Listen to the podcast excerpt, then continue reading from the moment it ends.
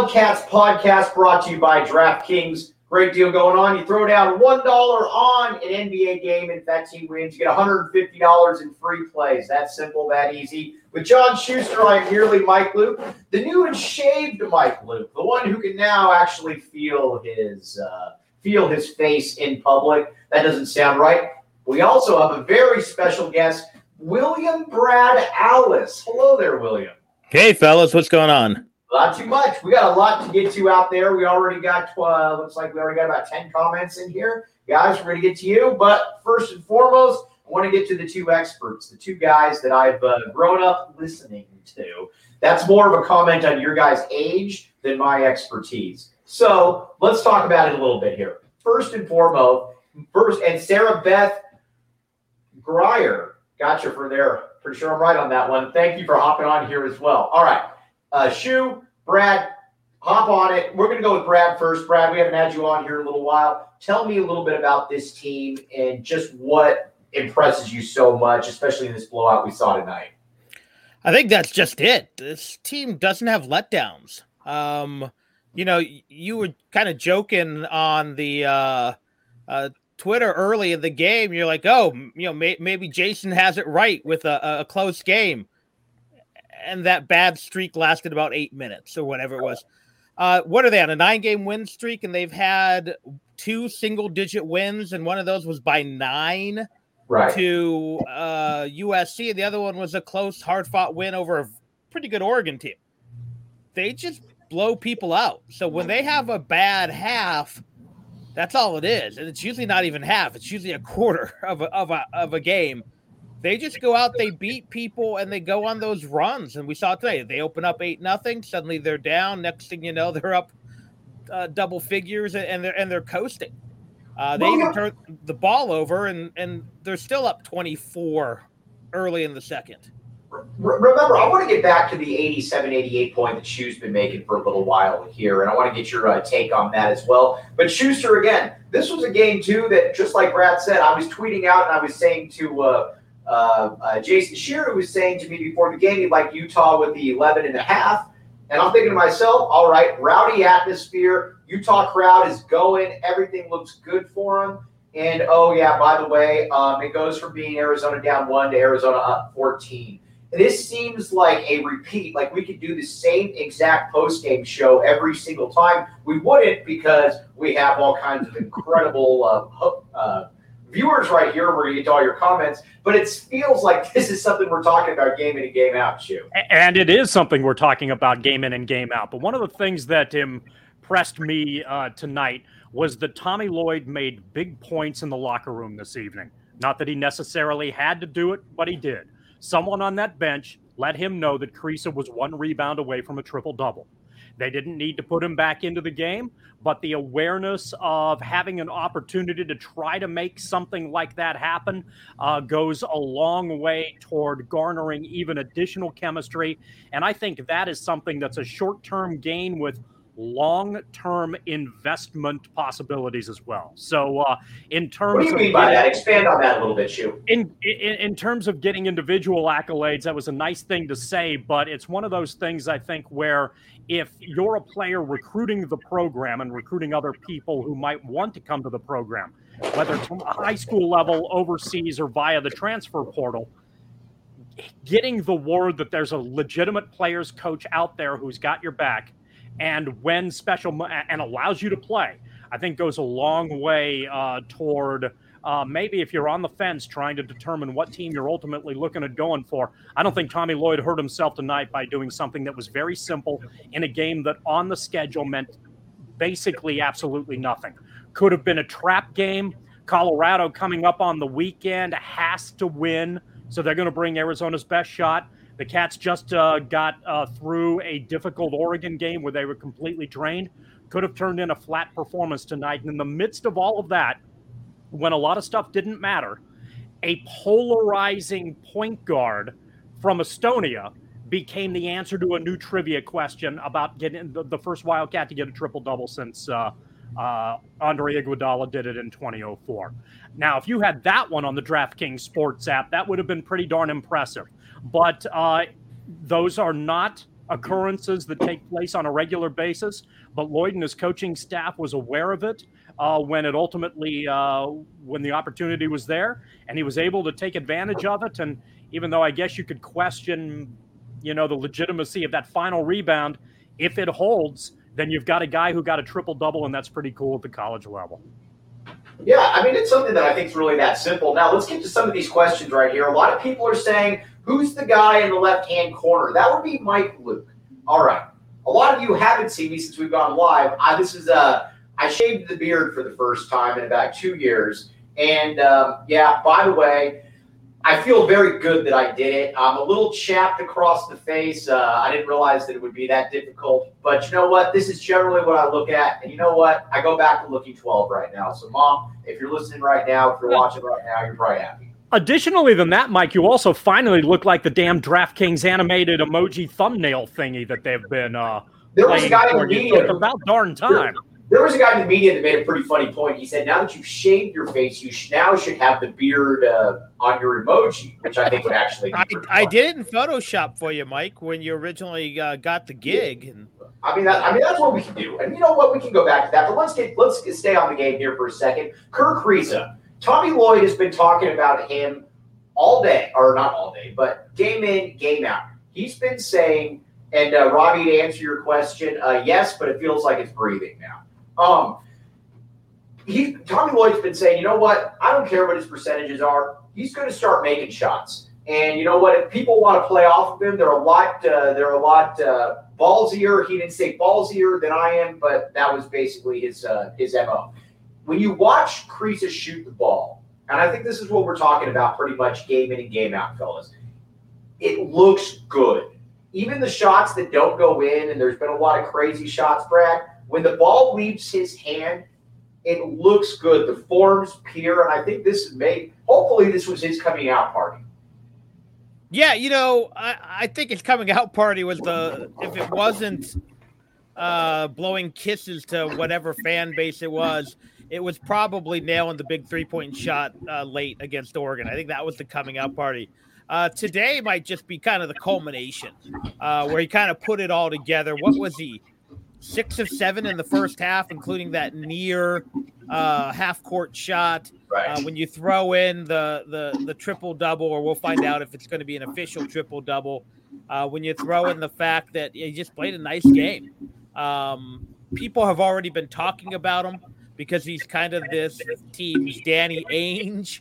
Uh, but uh, yeah, if he can become this team's, well, for, for lack of a better word, Steve Kerr, uh, then that can go a long way and, and further propelling a team that's already pretty spectacular to even new heights. As I was kind of joking with someone, it sure seems like he's either going to hit the game winner in the national championship game, or he's going to make the bonehead uh, play that's going to cost him a tournament game. And um, you know, you never know with him. That's what makes him interesting and maddening, and a, a, lot of fun if you're if you're an Arizona fan. And I can understand why the rest of the Pac-12 kind of uh, uh, can't stand the guy. Shu, what what is what is your thought? And we've talked a lot about it, and I've probably been a little bit more, a little harder on him than I probably should have. But what are your thoughts on Kriisa? Just watching him and watching what you saw today. I think Kriisa actually likes playing at the college level. I think he likes being at the U of A. I think he embraces the opportunity that he has. He's having fun. He's bold. He's brash. And if he's Danny Ainge for Arizona, that's fine by me. He doesn't have to be Steve Kerr. He can be Danny Ainge. Danny Ainge. Well, that'll be all right. Constantly competed and just figured out ways to win. Fine by me. Tonight, thought it was very interesting game too. If you're like Brad Allis or Mike Luke, certainly never like John Schuster in pickup games. Uh, all you're doing after you get hot from three point range, and let's make no mistake, if you're Brad Allison, Mike Luke, you're hot from three point range all the time. All the time. You come games. in hot. What happens when you come in hot is that you just keep jacking. You know, hey, I just made six in a row. So what if I just if the other 62 didn't go in, that next one's going in, and damn it, I'm taking it because I hit six in a row at one point. Kriisa in the second half took what one three pointer, right? Uh, and then so so somewhere along the line, instead of just jacking up in a game where he could have because Arizona was in control, he then decided to try to distribute. and uh, was very effective in that regard as well. I don't think he necessarily went into this game thinking, you know what I'm going to do in the second half? I'm going to try to uh, uh, compile a bunch of assists and see what I, I, can do with my powerhouse rebounding numbers uh, to work on that uh, legendary elusive Wildcat triple double. But I think he was not not only was he in rhythm tonight, but in the second half he was smart tonight too.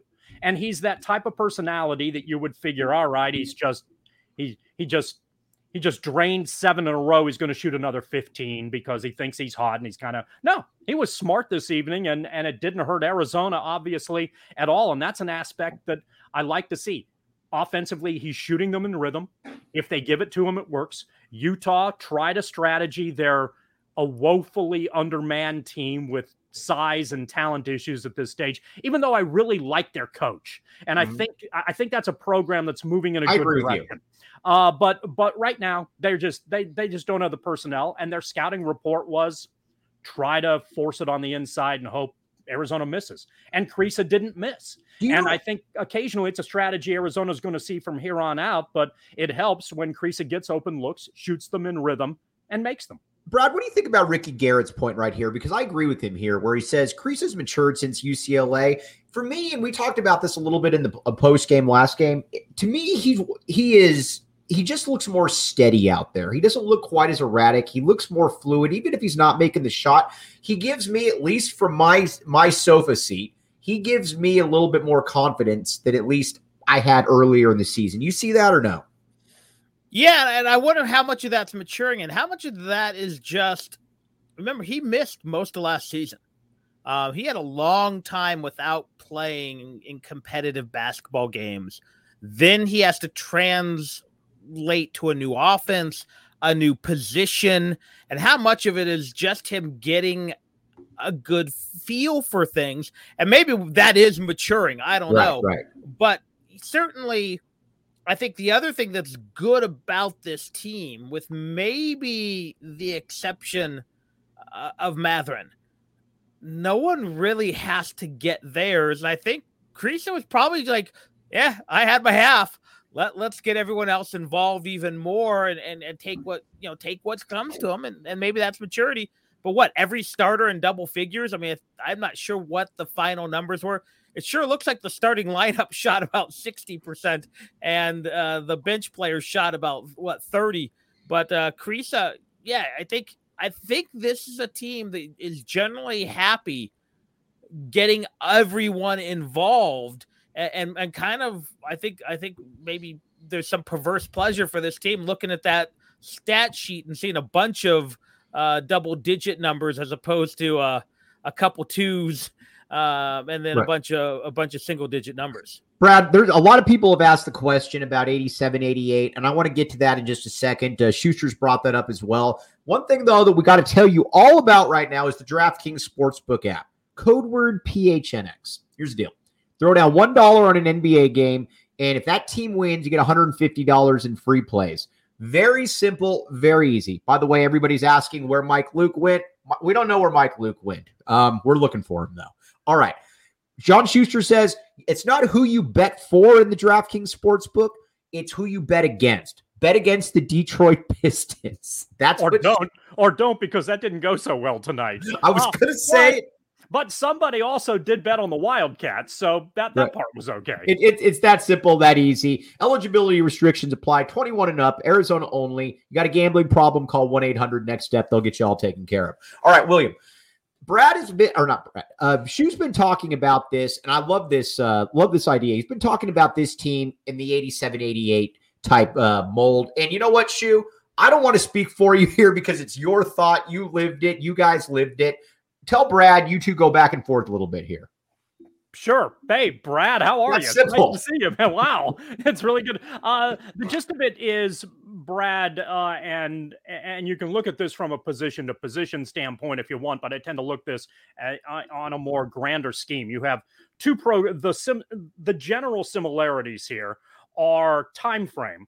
You have two programs at different points in time that kind of were working through dark ages for different reasons. Obviously, uh, the tail end of the Fred Snowden period, the one year with Ben Lindsey, and then Olson took about three years for Arizona to get on track. And by year four, the 88 team exploded onto the scene, and it was the beginning of what we have come to enjoy as now coming up on 35 years of really good basketball uh, and a program that is a brand on the national stage with a chance to be consistently a top 10 program. That all started in 1988 after a dark ages period uh, for the program. Miller, because of the sanctions, goes through a bit of a dark ages period at Arizona as well. Lloyd uh, propels himself onto the scene in the first year, and even though it's Miller's players, uh, Arizona looks like they they are the train at the end of the tunnel, not the light at the end of the tunnel, and they're rolling over everybody just like '88 did. In in '88, the Cats won, I think. 22 games by 19 points or more. It was right. some obnoxious number like that. Uh, and this team is uh, playing at a very similar level. When they go up against inferior competition, they dominate, and they've been able to beat good teams as well with a style that was very similar uh, to what we saw in that period of time. So to me, the two campaigns feel a little bit like a renaissance for Arizona basketball. And if we're onto a second renaissance here, that's good news for Wildcat fans and hopefully the program. One thing that's real, and Brad, then I'll, I'll uh, see the see the see the court or the field, however you want to look at it, is when you and Schuster and I have been talking about this. When you play games like that and you destroy people, it really uh, it really helps you come NCAA tournament time because again, you play less games. And I think back to that 87-88 team when they played uh, North Carolina in the Elite Eight. That was a blowout, if I'm not mistaken. And that's the kind of stuff you're looking for, Brad. Yeah, I mean they've I'm trying to remember the amount of, and again, I was a freshman in high school for that team. Um, but if you think about it, yeah, they had the weird loss to Stanford, um, mm. which I think was the lone Pac 12 loss. I think they yeah. had what they have one other regular season loss at New Mexico, I think it was. Right. Um, and that, you know, again, that's when the pit was the pit. Um, and then they didn't struggle again until they faced Oklahoma. I mean, they rolled to the NCAA tournament. When they I think they beat Cornell by about 147. Um, you know, they really didn't. Yeah, they they they destroyed uh, Carolina. I mean, it was close for what a half, and then all of a sudden, you know, Tolbert hits the two acrobatic shots. I think when you talk style and you talk what they're doing, yeah, there's some similarities. Um, that was a very experienced team. This is a fairly young team. Uh, this is a much bigger team. Remember on, on that one, Cook was maybe six nine. Hmm. Uh, Tolbert was really six seven. Um, you know, Elliott was long. Uh, you know, which is very similar to this team on the wing. Uh, you know, you look at uh, the backcourt was pretty big for Arizona. Then really they played two combo guards. Kerr was the point guard, but um, he you know he was shooting so much. So I think there are a lot of similarities. Um, it also reminds me of uh, that Derrick Williams team when they were going good. Remember, there was a stretch, and, and Shu may remember this, where Arizona, you know, found a rhythm. I think it was in mid December. They were just blowing teams away, and I put the like 37 cents down on the table and said I'm buying in. Um, you know, I we had that moment early in the season too. So I think there are some similarities.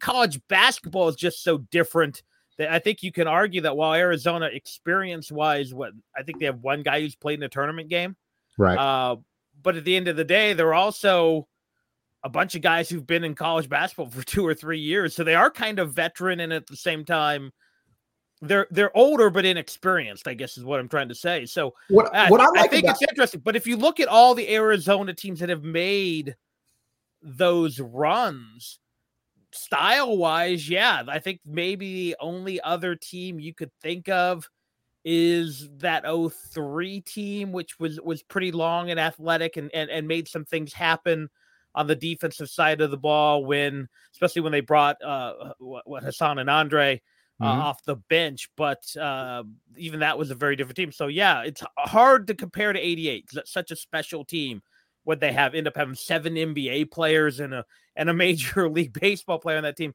Uh, but when you look at that, yeah, margin of victory, when you look at offense to defense, when you look at the way they pass the ball and find the open man, there are definitely some similarities. Yeah, and I, like the stylistic comparison because Brad, I think you hit the nail on the head. Obviously, AC or Anthony Cook, since we're going to be uh, specific here for John Schuster, is not as tall as Koloko. Similar type style. Tubelis and uh, Tolbert, similar. Uh, obviously, Ben Mathurin is your Elliott. Obviously, he doesn't compare to Elliott, but you know, still he's the best player on the team. He's the best player on the conference. Kerr is Kerr, still not as good. But I do like some of the comparisons. I said this probably about uh, I don't know, probably about a month ago, and I stand by it and I stand resolute.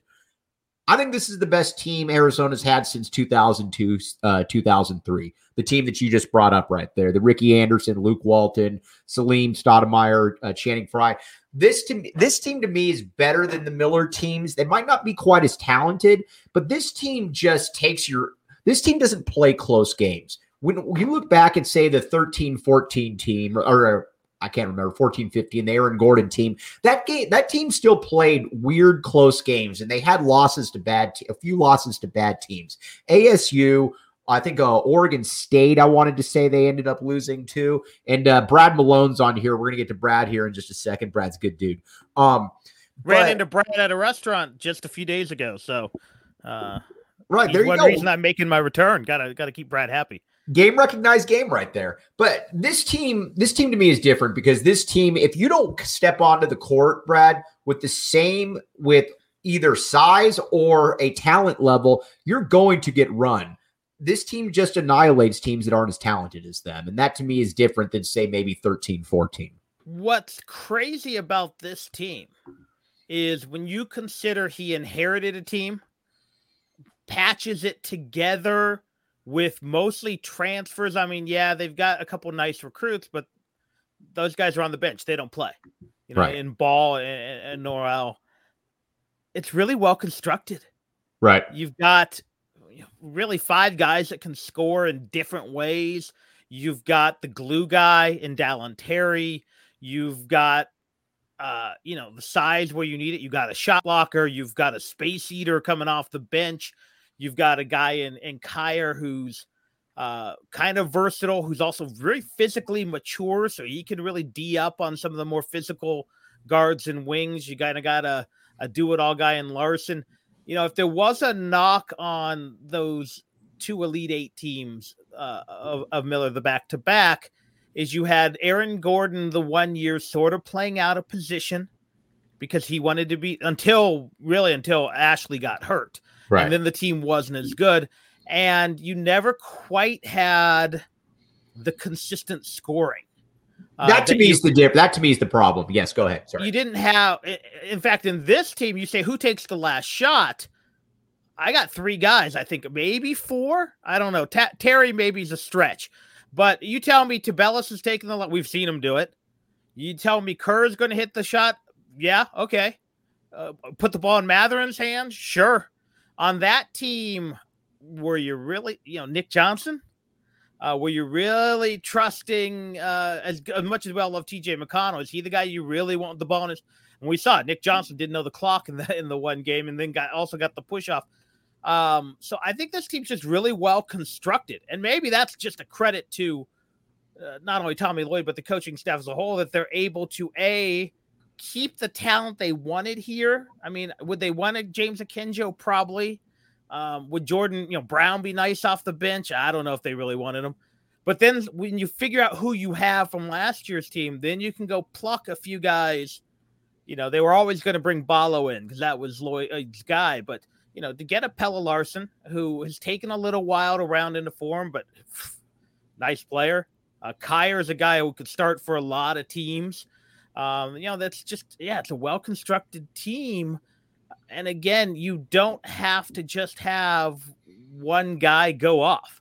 If Mathurin right. scores six points in the in in the Sweet 16 or Elite Eight, this team could still win a game by 12 points. Oh, well, think about the UCLA game when Arizona beat UCLA here in McKale. Mathurin was still kind of in the middle of that, uh, in the midst of that struggle there, Shu. And, you know, it didn't really matter because you've got so many different guys that can take that, take that next step. One guy though that I think you got to take, you got to really look at, and I think has become, I don't want to say your most consistent player, but he's right there, game in and game out, has been Dalen Terry. Every single game now, I basically know that I'm going to probably get about 12 points, And that was that's the departure from earlier in the season, where a lot of times it would be maybe five points, but good defense, good as you know, good assisting, great defense, a real feel for the game. Shu, he's really started to uh, to really emerge into that role, and this guy is probably going to make a lot of money sooner than later. And he looks like somebody who's even get, gaining a little bit more confidence on the offensive end, which is nice to see too. One of the scouting reports, and and Utah I thought did kind of an interesting series of things. I thought their scouting efforts were good for a team that was just overwhelmed. Uh, and a couple of things that they did, they played off Tubelis on the outside, and they played off Terry from the outside, thinking, all right, uh, you, you can't let Terry beat you to the rack because even if he doesn't make the layup, he might be long enough to you know, keep the basketball alive and perhaps lead toward an offensive rebound and a second shot opportunity. So play off him.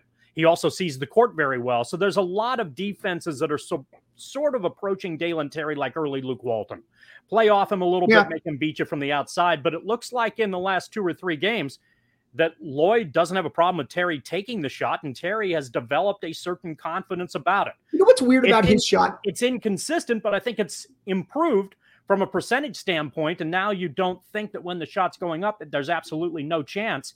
I think you feel a little bit better about the opportunity of Arizona getting a three. And if Terry adds that to his game, you it know becomes real difficult to stop him. I was uh, texting during the uh, game with our guy Matty M, and I asked uh, Matt Muehlebach to the people that don't know how close we all are here, but and Muehlebach and I have been going back and forth right there.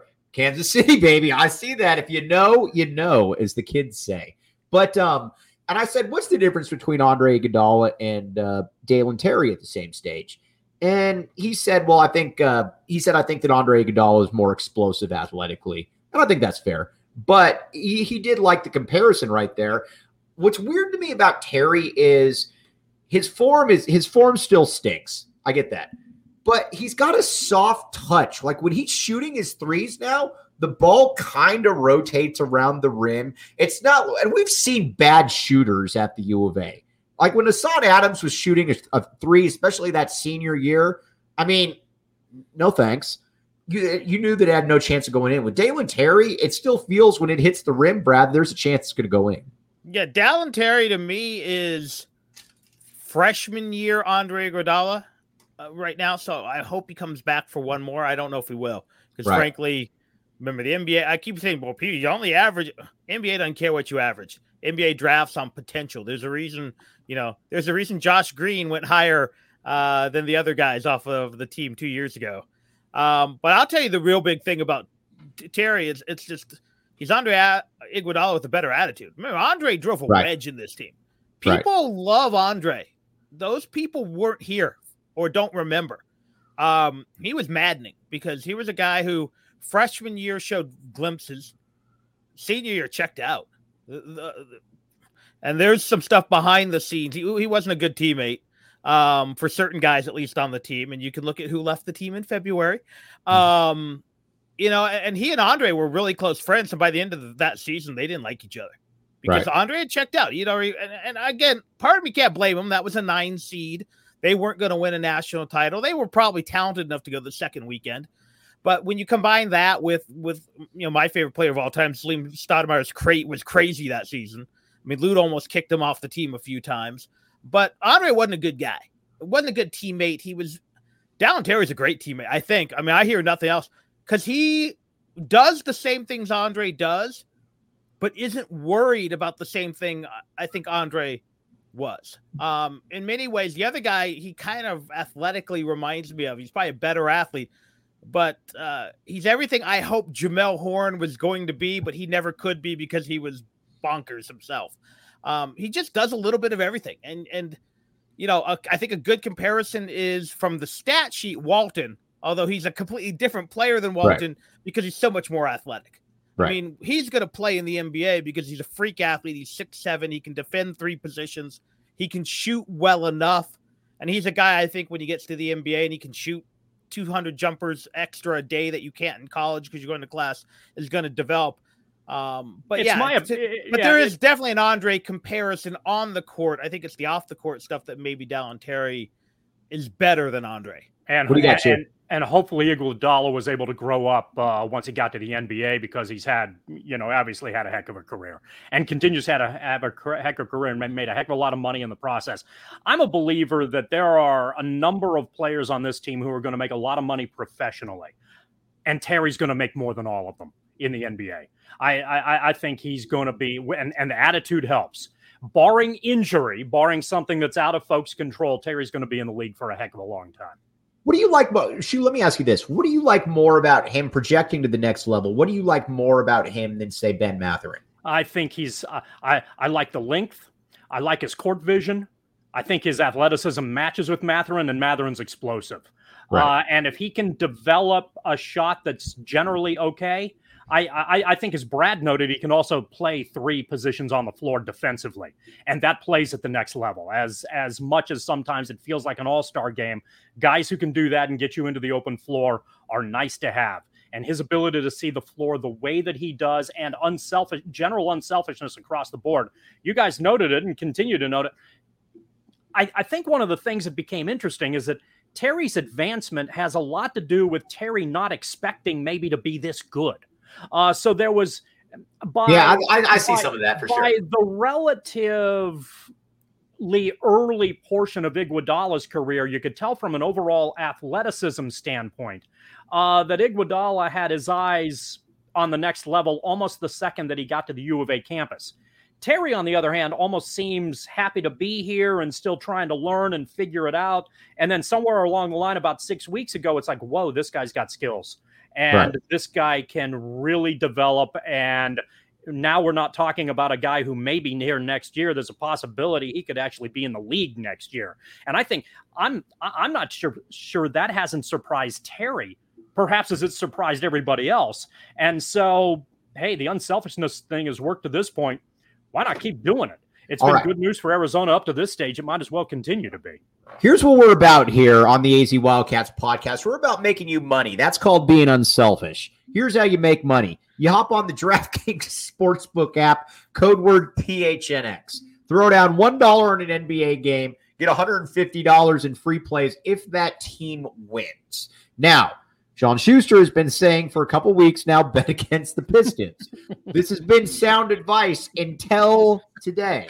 Until the last couple games, yes. Yes, including been, today. Yes. It's been sound advice. Otherwise, you know, it uh, um, it's whatever. I'm, I'm going to mangle that. DraftKings Sportsbook app, code word PHNX. As Chico uh, Marietta said, money, money, money. That's what we're about making here. All right. Now, before we let everybody go, let's talk. Let's move around the conference here a little bit here. Now, Brad, I wanted to get your take on the uh, the maddening team that is the uh, the Oregon Ducks. To absolutely nobody's surprise, they beat UCLA tonight, and I'm sure they'll probably beat UCLA or USC Saturday, and then they will probably lose to Washington the following week. We've watched a lot of hoop this season. The only team that I really thought, and I and that's not really fair. USC is in, in that mix as well.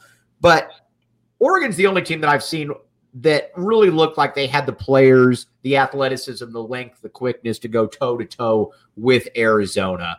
And I think that's why that's such a weird team. But it also goes to show you, too, the difference between Oregon and that they found ways to lose that game in McKale at the end. Arizona found ways to win that game. And I think that's obviously the difference that's going on right now.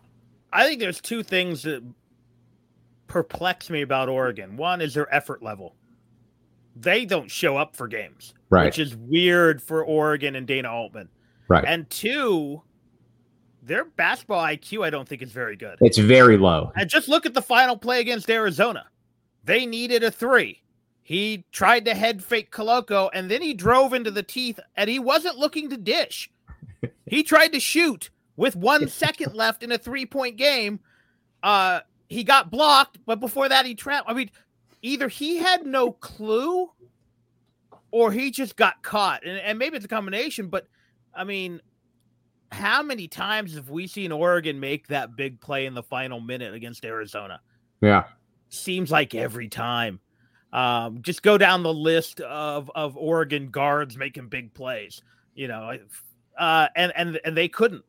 And it's weird seeing this from a Dana Altman team. If you had told me this was a Steve, they look like a Steve Alford team, is what they look like. Right. Um, except they're maybe better constructed. But yeah, I can't figure it out.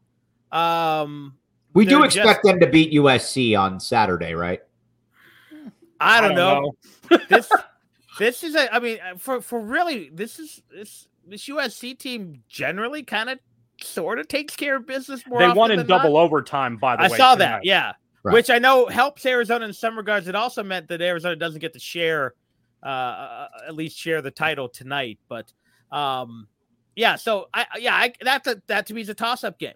Uh, Oregon needs it more because I think they can still play their way into the tournament and, and getting that win. I think Lunardi says if they win, they're basically in if they beat USC. I think that's fair. I think they probably still have to to grab one, at least one in Vegas. But uh no, so I have no idea with this team, but uh, which is weird to say because usually the one guy you can count on to put that consistent product, whatever you know that level is, is is is your Crete boy, Dana Altman. I mean, if they're going to be an 18 and 10 team, they're going to play 18 and 10 basketball all year.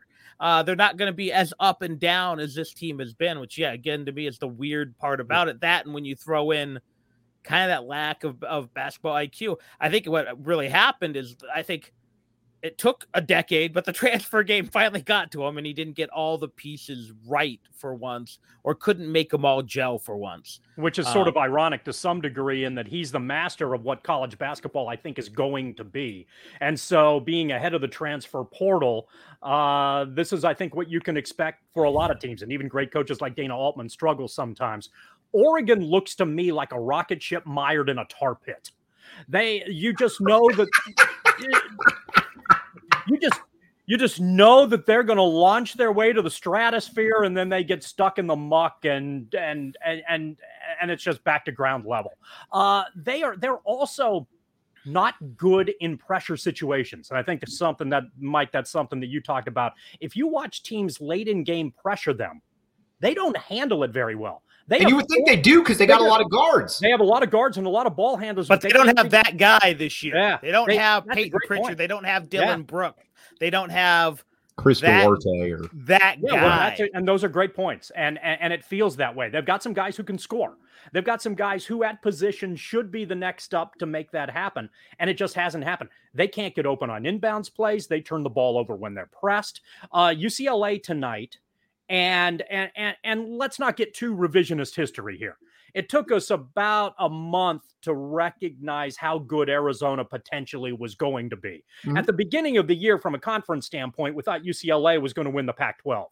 And UCLA is still really good, and you still can't kill them.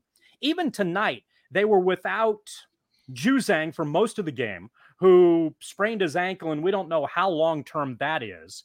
And then they lost um, Hawkes to foul trouble in the last five minutes and still had opportunities to win the game when they had no business doing that. They're a tough, physical, gritty veteran team that stays around, and Oregon is a ridiculously athletic team that can't get out of its own way. And so, who knows what that's going to be in the in the tournament? By the way, Lunardi is nuts, and and and thankfully, Bill Walton, who is equally the or voice more of nuts, reason, Bill Walton. Called him out on it tonight. Oregon is an 11 win team in a Power Five conference.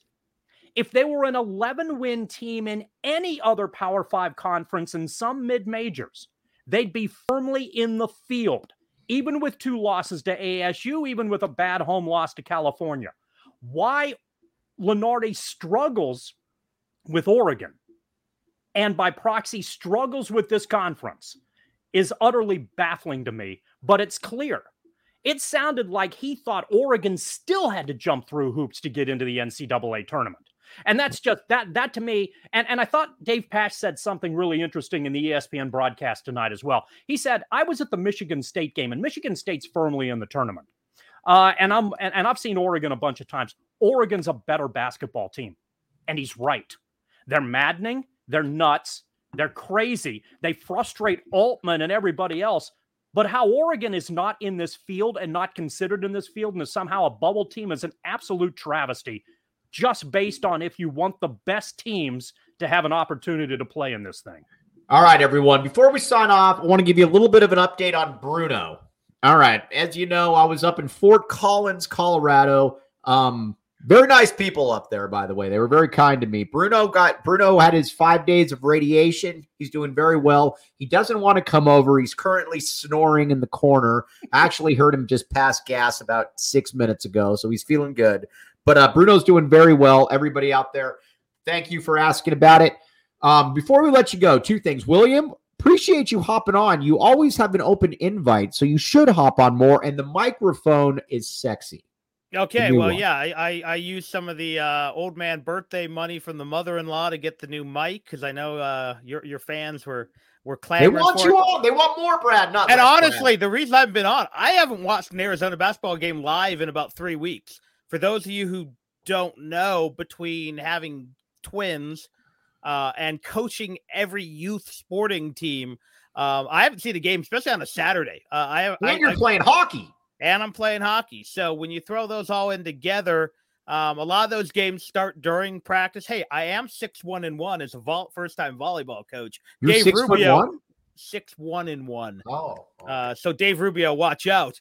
Uh, but yeah, this is the first game I've seen live in in, a, in about three weeks, and so I thought between new mic and, and and actually getting to be on when you're on, yeah, uh, I, thought like I'd- it, Now you just have to excuse the fact I'm hiding in my laundry room. Brad. Nobody cares. Nobody cares about any of that. I tried Like to hang up my Chiefs flag for you all, but I was in a didn't La. Quinta for the longest time. Nobody cares. By the way, the, La- Quinta's quality, quality, quality. La Inn. Wait, Quinta's they're not a sponsor, are they? the what's that? They're not a sponsor though. No, they're not. But the La Quinta in Albuquerque was less than impressive. The one in Fort- Albuquerque's less than impressive. Albuquerque is really a, and I'm sorry if anybody out there is from Albuquerque. It's a poor man's Tucson, but a very poor man's Tucson. Have you heard the story? Shu and I went to an NCAA tournament there. I think you were there, Shu. Maybe you weren't. But the whole old Cat Tracks crew went. And we asked where the closest sports bar was. And they said, we don't have any. I'm like, what? They said, well, there's one on campus, but it's a dance club at night. There's an Applebee's down the road. So we went to Applebee's and said, do you have the games on? They're like, no, we don't get that channel. This was what? like ESPN or something. This was like 0203 era. No, it was it was CBS. We ended up getting like this pizza the size of a dining room table, which was pretty good, and watching it in the hotel room. Um, but yeah, that's my that that's my impersonation of Albuquerque. Uh, that uh, you know, I spent a summer there when my dad was working there, but yeah, less than impressed. Maybe it's very nice now, but I wasn't impressed then when I couldn't find a place that had CBS to watch basketball games during yeah. the NCAA tournament. All right, before we sign off, Robbie makes a very great point here. Brad, we only care that you're there. We don't care. Laundry room, schmondry room. Uh, these All right. are the Brad Allis studio with, with when I'm not in my closet. Uh, okay. All right. Quick I don't have the coolest guys. corner like Shu. Before, all right, before the NCAA tournament, does Arizona lose another game? Yay or nay? Yes, Yes. at USC. At USC? What, do- And what do you say, William? And, and possibly in the uh, Pac 12 tourney as well. Okay, but what do you say, William? Are you going with Shu and you think that they lose out essentially? No, I think they. I Lose think, they, out? I think they might. I could see them dropping one in the Pac-12 tournament, and I could see them not being upset about not playing three and three.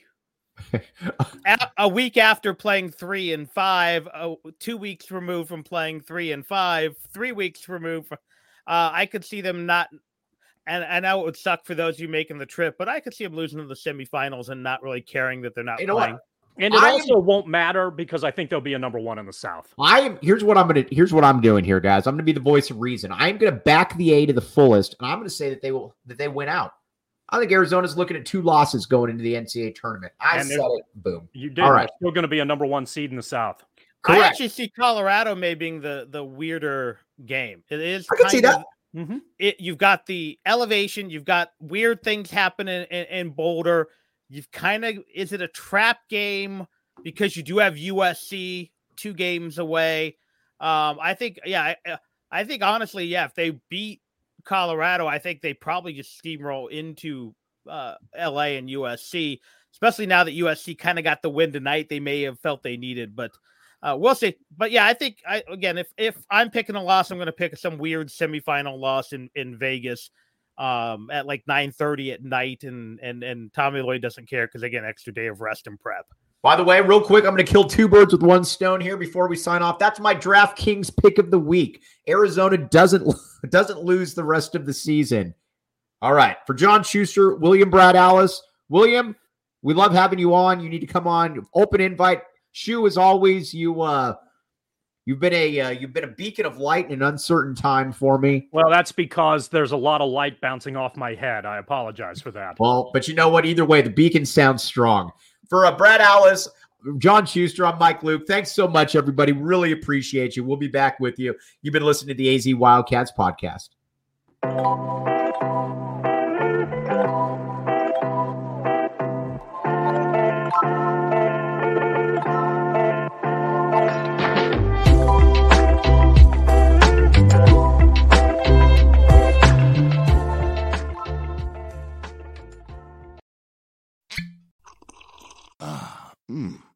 The first taste of rare bourbon you finally got your hands on. That's nice. At Caskers.com, we make this experience easy. Caskers is a one stop spirit curator with an impressive selection of exclusive, sought after, rare, and household names in the realm of premium spirits and champagne. Discover the top flavors of the year now by going to Caskers.com and using code WELCOME10 for $10 off your first purchase. Get $10 off your first purchase with code WELCOME10 at Caskers.com.